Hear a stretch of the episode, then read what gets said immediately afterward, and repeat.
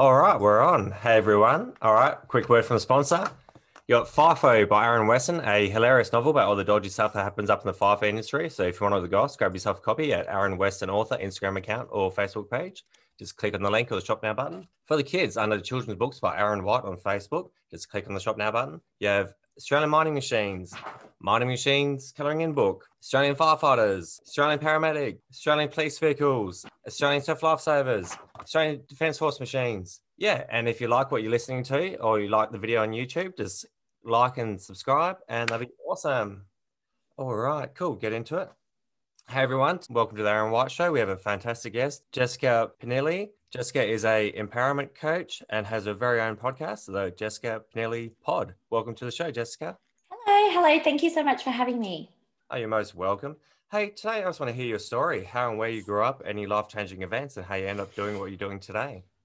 Yeah, sure. So I grew up in Perth. Um, I was living up until I was about 9, 10, I was living up north of Western Australia. Um, and then we moved to Perth, me and my family so I basically feel like I have been in Perth most of my life, for what I can remember at least. Um, and went to high school, I went to uni. And then when I went to uni, just before I went to uni, my mum passed away. And that was when I was 18. So that became a very pivotal, and it still is a very pivotal moment in my life where everything kind of started to change my outlook on life, what I wanted to do, um, how I understood how the world works. And I think for a long time after that happened, from about 18 to 21 to 23, I I guess I just felt super sorry for myself. And so in going from a teenager to turning into an adult working out what i wanted to do i i guess i was kind of in a limbo because i felt like this primary caregiver of mine who had at the time i was like she's been taken away from me played into this victim mentality. I really struggled to find my place. And so i finished uni uh, sorry i finished high school went into uni and i was studying a business degree and as I was studying the business degree, about halfway through, so that's about four years, halfway through, I fell in love with going to the gym. I fell in love with the fitness industry and wellness and health and everything to do with that. And I was really conflicted because internally, I was like, the right thing to do is to finish off my business degree, I've gone to uni, get a nine to five job. And at this point, like I'd been conditioned, I guess, by society, by my high school, that the right thing to do was get a nine to five job. And so I was super conflicted. And I thought, how can I actually make this work where I have such a passion and love for fitness and health, but have that as part of my life, but finish this uni degree? So I ended up finishing my degree, but in the last six months, I also smashed out my certs in fitness. And then I graduated uni and I was just doing hospo jobs and I was like, what do I want to do? What do I want to do? Do I go into the nine to five, just give it a shot and then see how I go? But I knew, I knew inside of me that it just was not the right thing. And I know for a fact that my mum wouldn't have wanted me to just do something for the sake of doing it. And so I always had that in the back of my mind. So I finished my certs in fitness, was working hospital jobs, and I decided just to do PT on the side, like mobile PT. And I started doing that and I loved it. And I was like, I've made the right choice. I don't know what I'm going to do. I don't know if I'm going to be a personal trainer or a group fitness instructor or a gym manager, but I'm going to make this work because I know that I do not want to go sit at a desk. Like, that's just not me. It just did not feel like me. And so, as I was working my, my hospital jobs, also doing mobile PT on the side, I got my very first group fitness job. And it was actually one of the first F45s that opened up in Perth. And I did that for a couple of years and I absolutely loved it. Slowly transitioned into going to another gym and just solely doing personal training. And at the time, as I was doing this, and I was about 23, 24, 25, over these years, I started to really get into personal development and before this, like I'd always loved reading books and learning new things, but I just started reading a lot more. I started looking up a lot of different things on YouTube, all of that type of stuff. And I remember predominant, predominantly my client base for PT were females. And I started to share little tips and tricks with all these females of what I was doing outside of the gym because I came to this awareness that there is so much more to health than just physical health. And so I had this awareness and I wanted to share that with my clients as well. And so I started to share all these little things like my journaling um, prompts or like if I was meditating, um, what I would use to meditate sound wise. And I just started to really enjoy that. And it started to drag out that after the PT session with my clients, I would be spending up to 30 minutes in between clients just speaking about personal development, giving tips, and, and sharing the other stuff that I was passionate about. And so I remember when I hit, I think it was about 24 now, I got asked to speak at an event, a female only event. And it was with a couple of other women from Perth. And they just said, We want you to speak as a personal trainer, like how you see wellness, how you see, see health, all of that. And this event had just over 100 women. And I remember getting up on stage and I spoke about the importance of, yes, physical health, but there's so much more mental, emotional, and spiritual health. And I shared that and I spoke up on stage. And I just remember feeling so lit up inside. I felt so inspired. I felt like speaking to all these women and sharing this different type of message of health and wellness was just so important to me. And I remember going home from that event and exhausting a journal of all the things I wanted to create. And in this journal was start a podcast, have a membership base, coach my client, coach one-on-one clients on the type of stuff that I'm sharing with my PT clients. But the problem was I didn't know where to start. I didn't know what to do. I'd always kind of fantasized about having my own business. And I guess being a personal trainer, I did, but I think more in a sense, literally not having a boss. Like I am the boss. And obviously, when you're a personal trainer, you still have to give everything to a gym manager or, you know, talk to someone like that. And so I had all these ideas and all these things that I wanted to do and wanted to share. And I remember just spending the rest of the evening. I stayed up so late and I was like, how am I going to make this work? Like, is this, is this even a thing? What am I going to do? But what kept me stuck for about a year, year and a half was the fact that I've had fear around what people would say. I had fear around failing. I even had fear around succeeding because you know we we don't often talk about fear of succeeding, but when we are so used to a certain place in our life, it's the it's the comfort zone, right? So even though you may think, oh, I really want this thing over here, that is still the unknown. That is still something scary. And it, that took me a long time to realize that I actually feared success. And now hindsight is a beautiful thing because I look back and I'm like, yes, I know that I had a fear of that. And so I kept doing what I was doing, PTing. I eventually moved to managing a gym.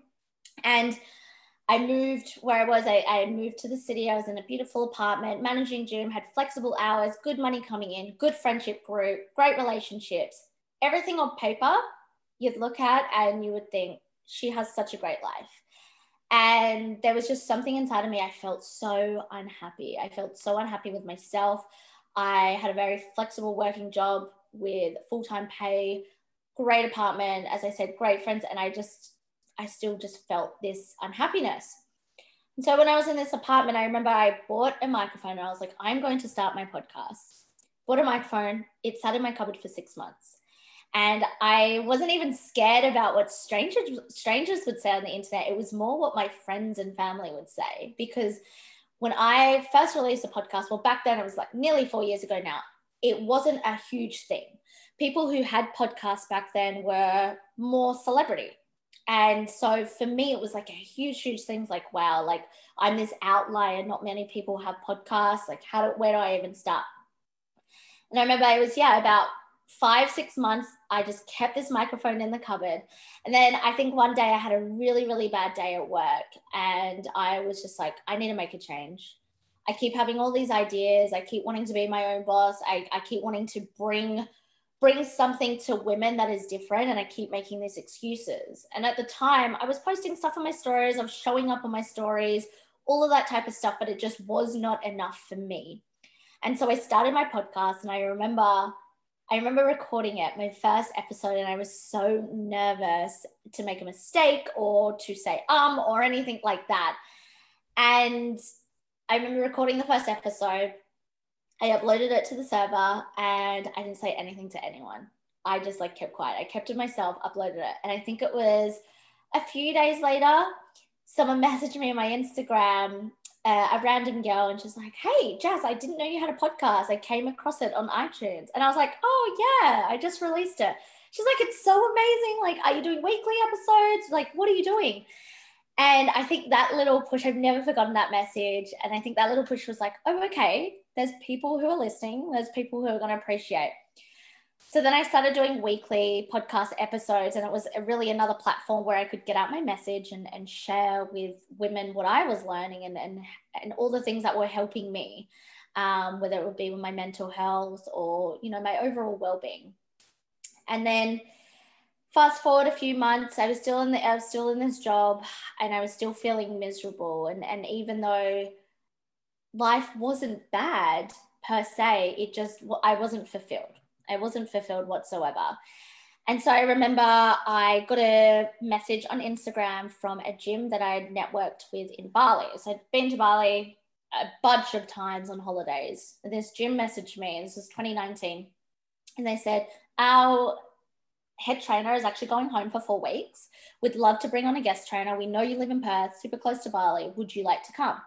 And one of my bucket list things as a PT had always been to go coach in another country.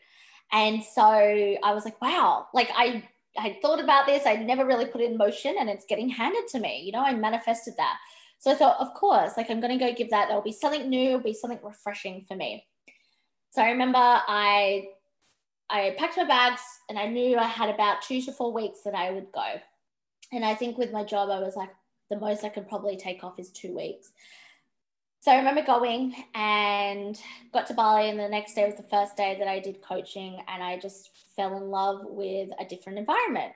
I started to network. I met loads of different people in in the first week, and then it got to the second week, and I was like, I haven't felt this happy in so long. And I was also around all these nomads, all these entrepreneurs, you know, different types of coaches, people with e commerce brands, um, traders, just everyone who could work from their laptop. And I was like, wow, I was, I was envious because I was like, I have had in my mind for so long that I want to do something with with whatever I'm learning, all this personal development, with my podcast, with everything, with women, but I just didn't know what to do. And I was like, okay, this this is kind of possible. And I remember extending, quitting my job, extending the my trip for the two month visa. And I started to show up a lot more on my stories and I started to develop my first coaching program on confidence for women and mindsets for women. And I remember getting my first clients and I just felt I can't even explain how I felt. It was so overwhelming because I'm like, wow, I had all this momentum, as you do when you first start a business. You have so much momentum because you are so in the zone, like anything's possible, right? And so I was go, go, go, go, go, got my first clients, and it came to the end of my two month visa. And I flew back home, and the whole time on the plane ride, I was like, I can't go back to working for someone else. I barely had any savings at this point, and I was like, I don't, I know that what I'm I'm giving to people and what I was doing in Bali, I want to make this work. I need to make this work full time. And to me, the driving factor wasn't I want this, like this would be great. It'd be so good to work for my lifestyle. The driving factor was like there right now that I've had a taste of this entrepreneurship, there's no other way. There's no other way to live my life. Like th- this is what I want. And I remember getting landing in Perth my friend picked me up. We went to lunch, and in that lunchtime, I booked another ticket to Bali for a week later. And I was like, I've just got to make it work. I barely have savings. I don't know. I have a plan. I don't have a business plan. I don't know the logistics, like, you know, because for the two months, I just had been on momentum. And so I went, moved out of where I was living, um, put all my stuff back into my dad's house and packed my bags. And away I went to Bali. And kind of like what I started, what I do now, being a female empowerment coach. And I created in the space of being in Bali, and then I came back to Perth because of COVID. I have created my program, my one on one mentorship for women, for busy women when it comes to lifestyles and relationship with self. I created my membership platform, Woman Up Monthly. Uh, I, you know, started releasing regularly my podcast episodes on the Jessica Pinili podcast, and I really just fell into this this whole world of having this sense of fulfillment. And I actually had this talk with a friend the other day. Sometimes I often forget to, and now I've been in business just over a year, but I was having this conversation where I often forget to have so much gratitude for where I am right now because this is exactly what I was envisioning. And that that moment I had that talk with all the females, and I came home in a journal. I was like, I don't know what I want to do, but I want to do all this. Like everything, everything that I wrote down in that journal has come into fruition right now, has been created, and so yeah, that's where I, I'm at. And, and that's kind of what has led me to this path and what I'm doing right now. Oh, that's pretty cool. I'm just going to jump forward quite a few questions to hit on what the last point you just said. Well, I, I want to know what's in the future for you. I normally leave that towards the end, but I want to hit that, and then we'll come back to other stuff. So, what have you? You've hit everything that you mm. kind of put down some years ago. What are you putting down today? Like, what are you wanting to do four or five years from now? Yeah, definitely. So I I think my, my next step is really scaling my business, taking on more private clients, more one-on-one clients, but definitely growing my membership as well. And having a base because I think at the start when I started it, I didn't really know anyone who had a membership base in the sense of what I was wanting to do and and and having a safe hub for hub for females and personal development. So really expanding and growing that. And in this whole time, not only do I bring in my own experiences of life, but I've had mentors, I've hired coaches as well myself in the past year and a half, two years, and really just understanding how can I best serve people and have a reach. Um, and I think, you know, doing more talks, more public talks, getting my name out there, sharing the message, and really just expanding more globally. I would say that right now my, my client base is definitely predominantly Australian, but nearly 50 50 Australians and Americans. So for me, the goal would be to have clients all over the world and to get my name out all over the world and be known uh, and really be that that key empowerment coach for women.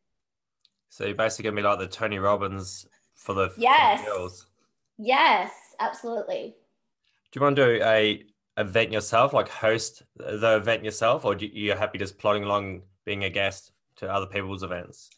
I would definitely love to host my own events, and I think I hosted a kind of a mini fitness one, probably in the space of being in Bali and doing a visa run. But it was like the third visa run that I did. I, I did a, a mini one for girls in Perth, and I then when I went to back to Bali, and I was thinking, okay, I'm going to host more events in in end of 2019, start of 2020, and then COVID hit. So then that kind of put that back, but that's always been in the back of my mind is that I have a vision for, I guess, workshops more so than event and facilitating giving guidance in a bigger space, bigger crowd. And I think that will be one of the things, fingers crossed, that I'm able to hold and host probably towards the end of this year, um, start of next year. You said that COVID's like, did COVID kick you out of Bali? Like, was it hard getting back to Australia when you're over? In, were you over in Bali at the time that COVID started? Yeah, so I was I was over in Bali when COVID started. So COVID really started to get a name like November, and I didn't leave Bali until I think April. Yeah, so nearly a year. And for me, it was safer to be in a Western world. Yeah. Um, and in hindsight, because I could have extended my visa, done an emergency visa, and stayed in Bali, but that probably would have only lasted four five months and I would have had to come home anyway. And by that point, because COVID had gone so bad and the restrictions with Australia and the WA border, regardless of whether you're a citizen or a resident, it was very hard to come back on a flight. It was very hard to get a flight. Um, so I thought, you know, better at the start when there's a possibility. But in saying that, I had three flights cancelled before I was able to get home. And two of those first flights were cancelled uh, like 24 hours before. But the third flight was actually cancelled as I got to the airport. And it wasn't until I had gone to check in that they were like, this flight's just been cancelled five minutes ago. And so the kind of the the stress kind of set in because I was like, am I ever going to be able to get home? And then you you have this fear like, am I going to be stuck here? And it wasn't it wasn't bad. It wasn't, oh my God, I don't want to be in Bali, but it's more the fact that you feel so restricted about being able to get home at any point in time. But I eventually got home um, and yeah, spent COVID back home in Perth. What kind of spins me about that is you, you know, you, normally when you go to Bali, you book your accommodation for the week or the month or whatever, and then your accommodation's finished that day. You check out of your hotel or accommodation, and then you go to the airport to fly out. So, what's happening every time you get that um, that flight cancelled? Are you having to re go back to your accommodation and hopefully you can get back in there, or what happened with you? So I was very fortunate for the last six weeks of me being in Bali. I was actually living in a villa with one of my friends, and she owned that villa. Oh, so I was, yeah, I was very fortunate in that sense that I didn't have to rebook anything else and cancel my accommodation and, and things like that. It made it a whole lot easier. Was the, was the government offering you guys anything for kind of stuffing you around or not? No, no. And I, out of two, yeah, two flights, I'm just trying to remember, two out of three of those flights I still haven't been refunded for. Um, even though for Asia, that was the like that's what's going to happen. Um, I've been refunded for one, and I literally got that refund end of last year, like a full nearly 10 months after. How was Bali going before you left with the whole COVID thing? Was was lots of people getting sick, or was lots of um businesses closing down, or?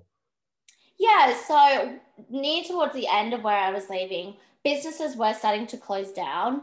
Um, I guess it's really hard in the third world country because they don't really have the facilities or money to test like we do here in Australia, um, like they do in America and UK and stuff. So it's really hard to gauge of whether people had COVID, sick, etc. Where I was staying in Canggu, where all of us were staying, there was a curfew. I think the curfew was either 8 p.m. or 9 p.m.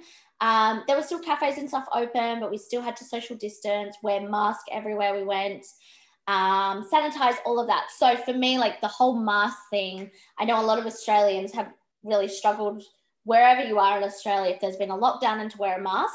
But I think because in the the past month I was there, we had no choice. We had to wear a mask. Um, so that was, you know, kind of regular behavior for us. But I've had a few friends that stayed there the whole of COVID. They're still there. Um, they just kept extending their emergency visa um, and paying for that.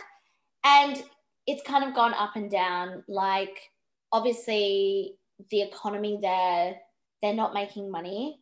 So there's even more poverty. A lot more places have had to shut down. There's been a lot more, I guess, crime. Um, you know, they're doing, the Indonesians are doing what they can to fend for themselves.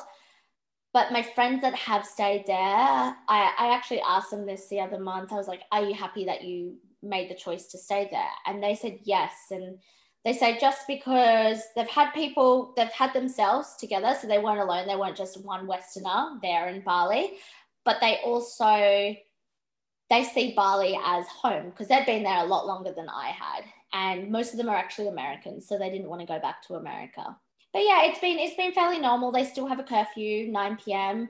Um, there's still a whole lot of places that are shut down, but most of where I was in Canggu, most of the cafes, beach clubs are now reopen. Oh, that's good. Yeah. All right, I want to here's a question for you. What are the main issues that you're finding that women are dealing with today that you, that you try to help them with? Yeah, the number one I definitely would say is the relationship that they have with themselves.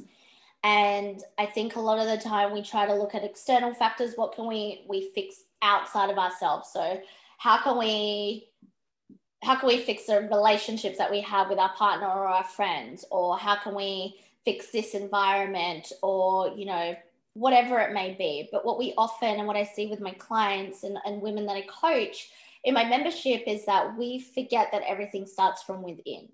Everything that we are, every thought, every movement, behavior, motive, reaction, response is everything that is stored inside of us. And so one of the biggest things that I work with with women is understanding who you really are, what you're really feeling inside.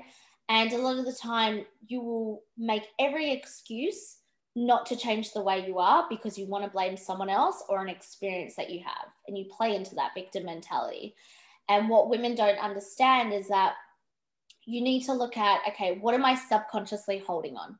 What have I been subconsciously holding on for a long time? What have I repressed or what what relationship have I not healed? And when I say relationship, I mean relationship with um, an ex, a relationship with a friend, relationship with social media, relationship when it comes to finances, relationship when it comes to uh, career. So it's really what are you looking to blame? What relationship in that sense are you looking to blame? And that is always a reflection of what's happening inside. So the, the main thing would definitely be relationship with self and then definitely confidence. Confidence with being who you are, who you want to be. And a lot of people think confidence can mean mean arrogance or it can be cockiness. And it's not. Confidence is different to everyone. And confidence is all about how you feel about how you are navigating your life and how you can be your truest self. That's confidence. And my truest self is going to be different to your confidence and to your truest self. The way that I perceive being fulfilled and happy is going to be different to the next woman's. And that's that's one key modality i guess as we unlock is what is that confidence to you? It's it's not it's not comparing to someone on social media or your friends or, or what your mum told you or what your um your ex-boyfriend or ex-girlfriend told you. It's okay well this is how i would want to be if i was confident and it's about getting them from a to b so you feel women still compare themselves a fair bit on social media like is that a pretty negative thing when you get all these Instagram models and all this type of stuff popping up and stuff like that? Yeah, I definitely think it's a very prevalent issue, and I think it will continue to be a prevalent issue. I think it's looking at how do we deal with that? How do we look at what's happening on our news feeds and know that number one, a news feed is always curated. It doesn't matter how transparent or whatever raw someone is, there always, there's always going to be an aspect that is hidden from social media. And that's fine. That's called having a personal life. But I also think it, it's understanding that you can do things such as audit your news feeds. You can, people forget, you can unfollow, you can mute, you can block if you need to. We, again, we play into this conditioned belief that we we can't unfollow or it's a bad thing. I don't think it's a bad thing at all. Like I go through my personal Instagram and I do an audit of people that I'm following. And when I'm even if I'm going through the newsfeed, there'll be people I unfollow or I mute because I just don't need to consume their content anymore or it doesn't resonate with me. And one thing that sticks out is a few months ago I was doing an audit and I started to as I as you clean up, you know, people start to come back on your newsfeed because of the algorithm. And a lot of old fitness people I used to follow back from about eight years ago started popping up again on my newsfeed. And I just unfollowed them, not because I was I was having insecurities, but I just didn't resonate with their message. I didn't resonate with what they were sharing with me. I wasn't that wasn't a part of me right now. Not that gym and fitness isn't a part of me, but it's not my whole being right now. And so I think we're always going to have a problem where we compare ourselves. We're always going to have a problem where we we look at someone else's curated news feed and we think, oh, they have such a better life than me, or they're so much better looking than me. But know that you have a choice of what you consume. You have a choice of who you are consuming and how often you go on your phone, how often you go through these new news feeds. But we don't like to hear we have a choice because we like to outsource the blame. Do you get trolls? Um, I would say yes, I do. I, for the most part, I will delete the message and block the person because that person doesn't need to consume my stuff.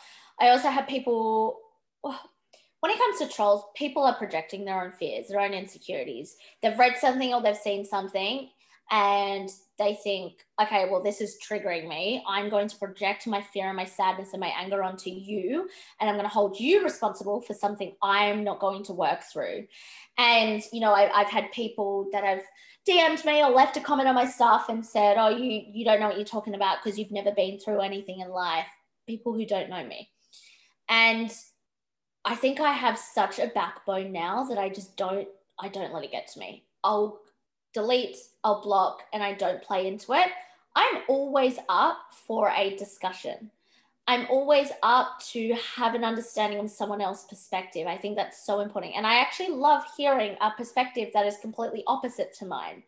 It doesn't mean I'm going to agree with you or resonate with you, but it's interesting for me to understand wow, okay, people see the world in that way. And I may completely disagree. But what I can't stand is when people project and they keep attacking you and they want it to the point where it's like, you need to agree with me. You need to change your opinion. And that's when I kind of take a stance and I, I just do not stand for it. No, interesting.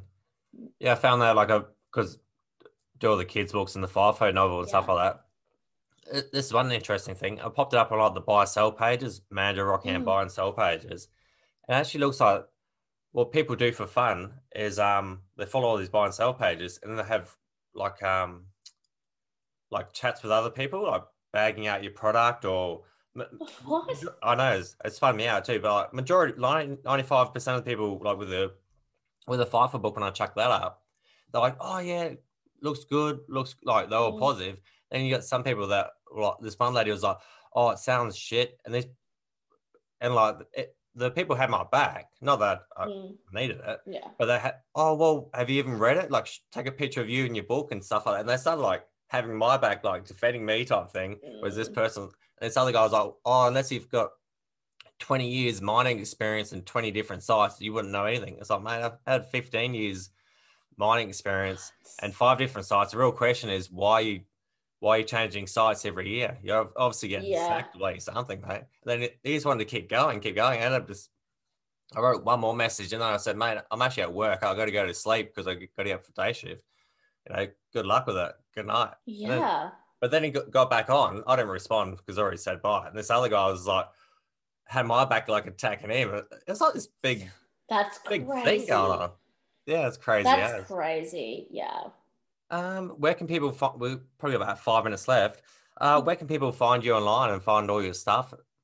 Yeah, so I would say the best place to come connect with me is definitely my Instagram at Jess Pinili, J E S S P I N I L I. Um, from there's everything you need to know of how you can work with me. I have so much free resources as well. Um, also, my website, jessicapinili.com podcast, the Jessica Pinili podcast. And yeah, I'm always down for a chat. So don't be afraid to come follow me, come have a chat, say you listen to this podcast, and we can, yeah, chat. Cool. Any like words of wisdom or any sort of guidance or anything you want to leave with the audience? Yeah, definitely. I would say don't let fear consume you and just know that there is always going to be a 50% uh, chance of failure. And even if you fail, that's great because you learn what doesn't work and you can just go the other way. That's pretty good words. Did you find that like strangers, I think you commented on like when you popped up, I'll let you answer this anyway, but I'm pretty sure you answered a little bit. Did you find that strangers support you more than what your friends and family were or are? I think so. And I think that's that's always going to be the case. Not that my friends and family don't support me, but I don't think I think because I've changed into this whole new identity, um, that it's kind of because my most of my friends don't, you know, have their own businesses or do what I do or understand what I do, which is completely fine, right? But I think it's it's really hard for people who are close to you to accept when you change into something and someone different and not tr- choose a traditional path. I Totally agree.